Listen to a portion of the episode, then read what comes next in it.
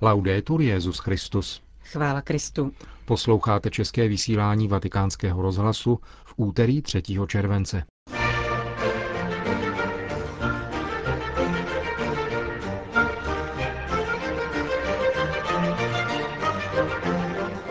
Benedikt XVI. dnes zahájil letní dovolenou v Castel Gandolfu.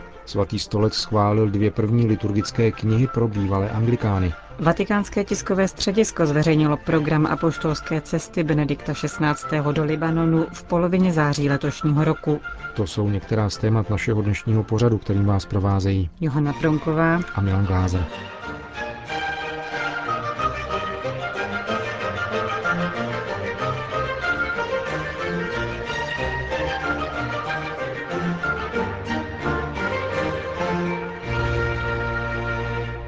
Zprávy vatikánského rozhlasu. Vatikán. Svatý otec se dnes odpoledne v 17.30 přemístil vrtulníkem do letní rezidence Castel Gandolfo, kde zahájil svoji letní dovolenou. Až do 1. srpna se proto nebudou konat středeční generální audience. Pouze nedělní promluvy před modlitbou Anděl Páně budou probíhat přímo v Castel Gandolfo, odkud budou jako každý rok přenášeny také na velkoplošné obrazovky umístěné na náměstí svatého Petra. Srpnové generální audience se budou počínaje 1. srpnem konat každou středu také na nádvoří papežské rezidence v Castel Gandolfo. Příští pondělí 9. července Benedikt XVI. navštíví dům verbistů v Némi na břehu druhého albánského jezera. Papežova soukromá návštěva, jak vysvětlil otec Lombardy, se pojí k jeho osobním vzpomínkám z roku 1964. Tehdy totiž Josef Ratzinger jako teologický poradce přebýval spolu s dalšími teology ve zmíněném řeholním domě, kde společně pracovali na některých koncilních tématech. Ve středu 11. července, jak už jsme řekli, si Benedikt XVI. na nádvoří rezidence vyslechne koncert orchestru Western Eastern Divan pod taktovkou Daniela Barnboima. A v neděli 15. července bude svatý otec slavit mši svatou v nedalekém Fraskáty. Jako každý rok pak Benedikt XVI. bude 15. srpna slavit na nebevzetí Pany Marie mší svatou ve farním kostele Castel Gandolfa. Svatý stolec schválil dvě první liturgické knihy pro bývalé anglikány. Jde o svátost manželství a pohřební obřady. Nově promulgované texty, zakotvené v anglikánské tradici, ode dneška obohacují liturgii katolické církve. V tom smyslu je to projev dobře fungujícího ekumenismu, komentoval událost otec Keith Newton, nejvyšší představený ordinariátu pro bývalé anglikány ve Velké Británii. Jak tento bývalý anglikánský biskup připomněl, nedávno celý svět obdivoval krásný svatební obřad v britské královské rodině. Nyní je tato velmi podobná a neméně krásná liturgie dostupná také v katolické církvi. Představený bývalých anglikánů ve Spojených státech a Kanadě otec Jeffrey Stevenson vyjádřil potěšení nad tím, že promulgace schválených obřadů začala právě od manželství a pohřbu. Jak řekl, jde o nejvíce ceněné a nezapomenutelné texty anglikánského rituálu, které přinášely požehnání a posilu mnoha generacím anglofonních křesťanů zdůraznil bývalý biskup episkopální církve. V souvislosti s promulgací obřadů bylo rovněž oznámeno, že společnou komisi Vatikánu a ordinariátů, zabývající se přípravou liturgických textů pro bývalé anglikány, nadále povede arcibiskup Augustin de Noia, který donedávna působil jako sekretář Kongregace pro liturgii a svátosti a nyní je místo předsedou papežské komise Ecclesia Dei. Tiskové středisko svatého stolce zveřejnilo program apoštolské cesty Benedikta XVI. do Libanonu ve dnech 14. až 16. září. Svatý otec se vydá na cestu v pátek 14. září v 9.30 a přistane v Bejrutu na mezinárodním letišti Rafika Haririho ve 14 hodin místního času. Po uvítacím ceremoniálu na letišti se papež odebere do Harisy, kde v bazilice svatého Pavla podepíše posynodální apoštolskou exhortaci o Blízkém východě. V sobotu 15. září navštíví Benedikt XVI. libanonského prezidenta v jeho rezidenci v Babda a následně se setká s představiteli muslimských obcí, náboženskými a politickými představiteli, diplomatickým sborem a reprezentanty světa kultury. Potom se uskuteční oběd s patriarchy a biskupy Libanonu a členy zvláštní rady biskupského synodu pro Blízký východ v arménském katolickém patriarchátu v Bzomar Kerké. Sobotní program vyvrcholí setkáním s místní mládeží na náměstí před maronickým patriarchátem v Kerké v 18 hodin. V neděli 16. září bude Benedikt XVI. na Center Waterfront v Bejrútu sloužit mši svatou a slavnostně předá apoštolskou exhortaci. Ten týžden odpoledne se na syrsko-katolickém patriarchátu v Šarfé uskuteční ekumenické setkání. Přibližně v 18.30 se Benedikt XVI. s Libanonem rozloučí a vydá se na zpáteční cestu do Říma. Proces s papežským majordomem lze očekávat na podzim, nejdříve v říjnu, řekl dnes novinářům vatikánský mluvčí otec Federico Lombardi.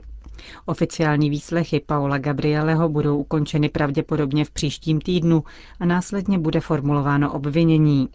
Mezitím čeká bývalého majordoma nejspíše domácí vězení, dodal otec Federico Lombardi, s tím, že Paolo Gabriele v této chvíli zůstává jediným obviněným.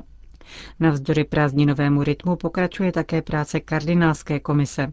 V minulém týdnu vyslechla dalších pět lidí a ještě tento měsíc chce předat papeži závěrečnou zprávu v kauze úniku důvěrných vatikánských dokumentů.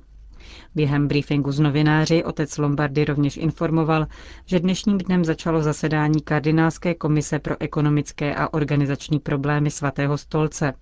Vedle bilanční analýzy rozpočtu Vatikánu a svatého stolce se bude zabývat také Vatikánskou bankou. Nominaci nového prezidenta Institutu pro náboženská díla lze však očekávat nejdříve v říjnu, uvedl vatikánský mluvčí. Charitativní organizace Církev v nouzi, která je od konce loňského roku papežskou nadací, publikovala výroční zprávu o činnosti v roce 2011. Kirche i Noc shromáždilo celkem 82 milionů euro, které poskytlo více než 600 tisíc dárců. Je to o 4,8 milionů méně než v roce 2010, ale i tak jde o nemalou částku, která mohla financovat 4636 projektů ve 145 zemích. Z toho necelých 30% bylo věnováno na stavební investice, 15% na mešní intence, tedy na podporu kněží, 13 na pastorační výdaje, 11 na teologickou formaci, 10% na katechezi, 8 na mediální apoštolát, 5% na dopravní prostředky, 4% na biblický apoštolát, 3% na výživu a 1% na řešení různých nouzových situací. Na pomoc uprchlíkům bylo věnováno 110 tisíc euro. Výkonný prezident papežské nadace Johannes Heremann von Zuidwig podotýká, že většina pomoci směřovala do Afriky a na Blízký východ. Řeč církve není řečí médií. Spíš než o mediální kampaně proti církvi jde o neporozumění, vzájemnou obtíž v komunikaci, v udržení línie dialogu. Komentuje šéf-redaktor deníku Osservatore Romano kauzy jako Vatilix a hlasy o útocích na papeže. Zdá se, že pro média platí mrtvý papež, dobrý papež. Vzpomíná Giovanni Maria Vian na tvrdé mediální kritiky na adresu Jana Pavla II., které se po jeho smrti změnily v glorifikaci. Nejinak tomu bylo s Pavlem VI. Situaci dnešní církve považuje šéf-redaktor vatikánského deníku, který je původním školením historikem křesťanství, za příznivější než v mnoha minulých dobách. Připomíná například zkrachovalý dekristianizační projekt francouzské revoluce. Problém spojený s únikem důvěrných dokumentů papež nebanalizuje, nicméně usoudil, že kauza byla použita k popisu nereálné situace, protože téměř všichni vatikánští funkcionáři jsou loajální, tvrdí v rozhovoru pro Vatican Insider šéf-redaktor vatikánského deníku. Nicméně, jak mnohokrát opakoval Josef Ratzinger, největším pronásledovatelem církve je hřích uvnitř. Největší potíže nespočívají v útocích zvenku, nýbrž způsobují je lidské slabosti jejich členů. Proto církev potřebuje neustálou obnovu.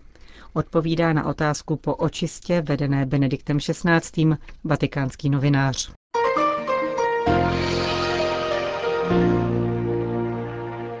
Berlín. Německý episkopát s radostí přijal zprávu o nominaci nového prefekta Kongregace pro nauku víry. Biskupové jsou hrdí na to, že jeden z nich převezme tak důležitou funkci v římské kurii, napsal ve zvláštním gratulačním listu arcibiskup Robert Solič. Biskup Gerhard Ludwig Miller má pro tuto funkci nejlepší předpoklady, je jedním z nejvýznamnějších současných teologů, zdůraznil předseda německého episkopátu. Jak dodává teologické kompetence nově jmenovaného prefekta, byly vždy velkou výhodou pro celý episkopát. Poděkoval zároveň biskupu Millerovi za mnohaletou angažovanost v německé církvi. Jeho absence se citelně projeví v ekumenické komisi, které předsedal. První komentáře německých médií vykreslují biskupa Millera jako ultrakonzervativního, kontroverzního a věrného papežovi. Píše se jak o jeho přátelství se zakladatelem teologie osvobození peruáncem Gustavem Gutierrezem, tak o jeho rozhodné opozici vůči liberálnímu hnutí Wirsindkirche. Spojené státy. Zítra na svátek nezávislosti vyvrcholí kampaň katolických biskupů Spojených států za náboženskou svobodu, která začala před dvěma týdny. Kampaň je odpovědí na Obamovu zdravotní reformu, která má mimo svá sociální pozitiva za následek také to, že zákroky poškozující lidské zdraví, tedy interrupce, sterilizace a antikoncepce, byly zahrnuty do zdravotní péče hrazené ze všeobecného pojištění. Dosud se totiž tyto zákroky prováděly jenom na soukromých potratových zařízeních. Z reformy plyne také to, že katolická zdravotní zařízení jsou ze zákona povinna tyto zákroky provádět, čímž je popírána svoboda svědomí.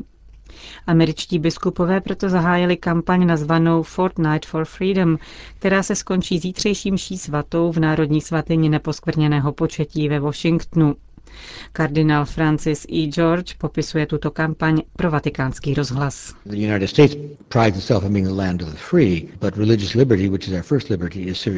Spojené státy se pišní tím, že jsou zemí svobody. Avšak náboženská svoboda, která je první ze svobod, je vážně ohrožena, pokud nedojde ke změně zdravotní reformy. Již od roku 1990 biskupové hlásají, že všeobecný přístup ke zdravotnickým službám charakterizuje dobrou společnost. Pokud jde o realizaci těchto cílů, zhodujeme se také my s Bílým domem. Neměli bychom však kvůli tomuto cíli obětovat náboženskou svobodu.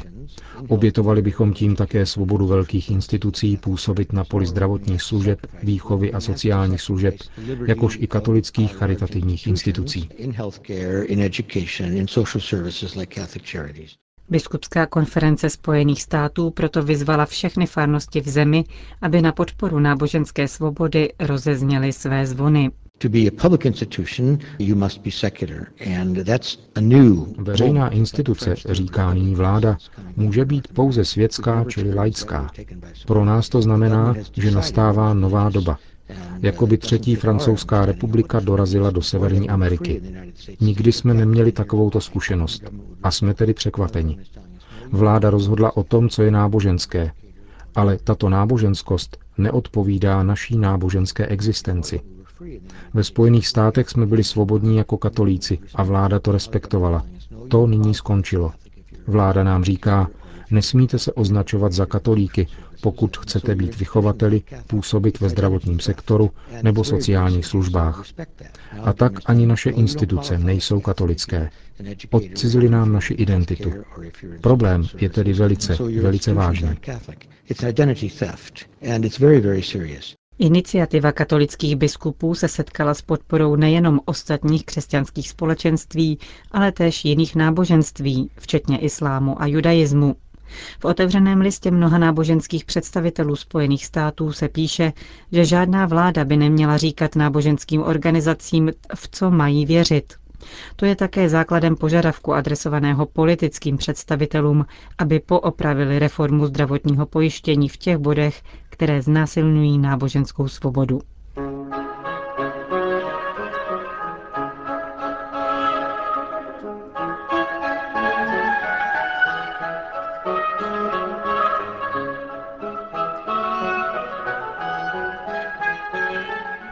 Končíme české vysílání vatikánského rozhlasu. Chvála Kristu. Laudetur Jezus Christus.